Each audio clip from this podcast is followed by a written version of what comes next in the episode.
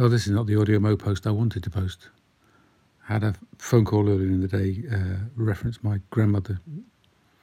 Uh, she's been suffering from dementia for quite a few years now, and basically the, all the family have been called up north, up from the north, um, to uh, Ashton and uh, Underline and Oldham, because the she had a fall over the week uh, uh during the week, and for some dis- bizarre reason, she's uh, in, in hospital, and they've uh, they basically said that uh, whatever's happened has made her dementia progress, and that they don't think that she has much time.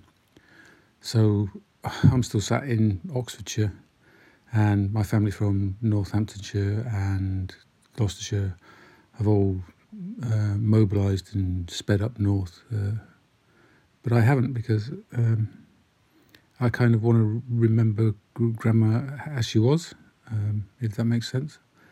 I really don't want my last memories of my grandma to be uh, of a frail, frightened woman in a hospital, not knowing who's around her. Uh,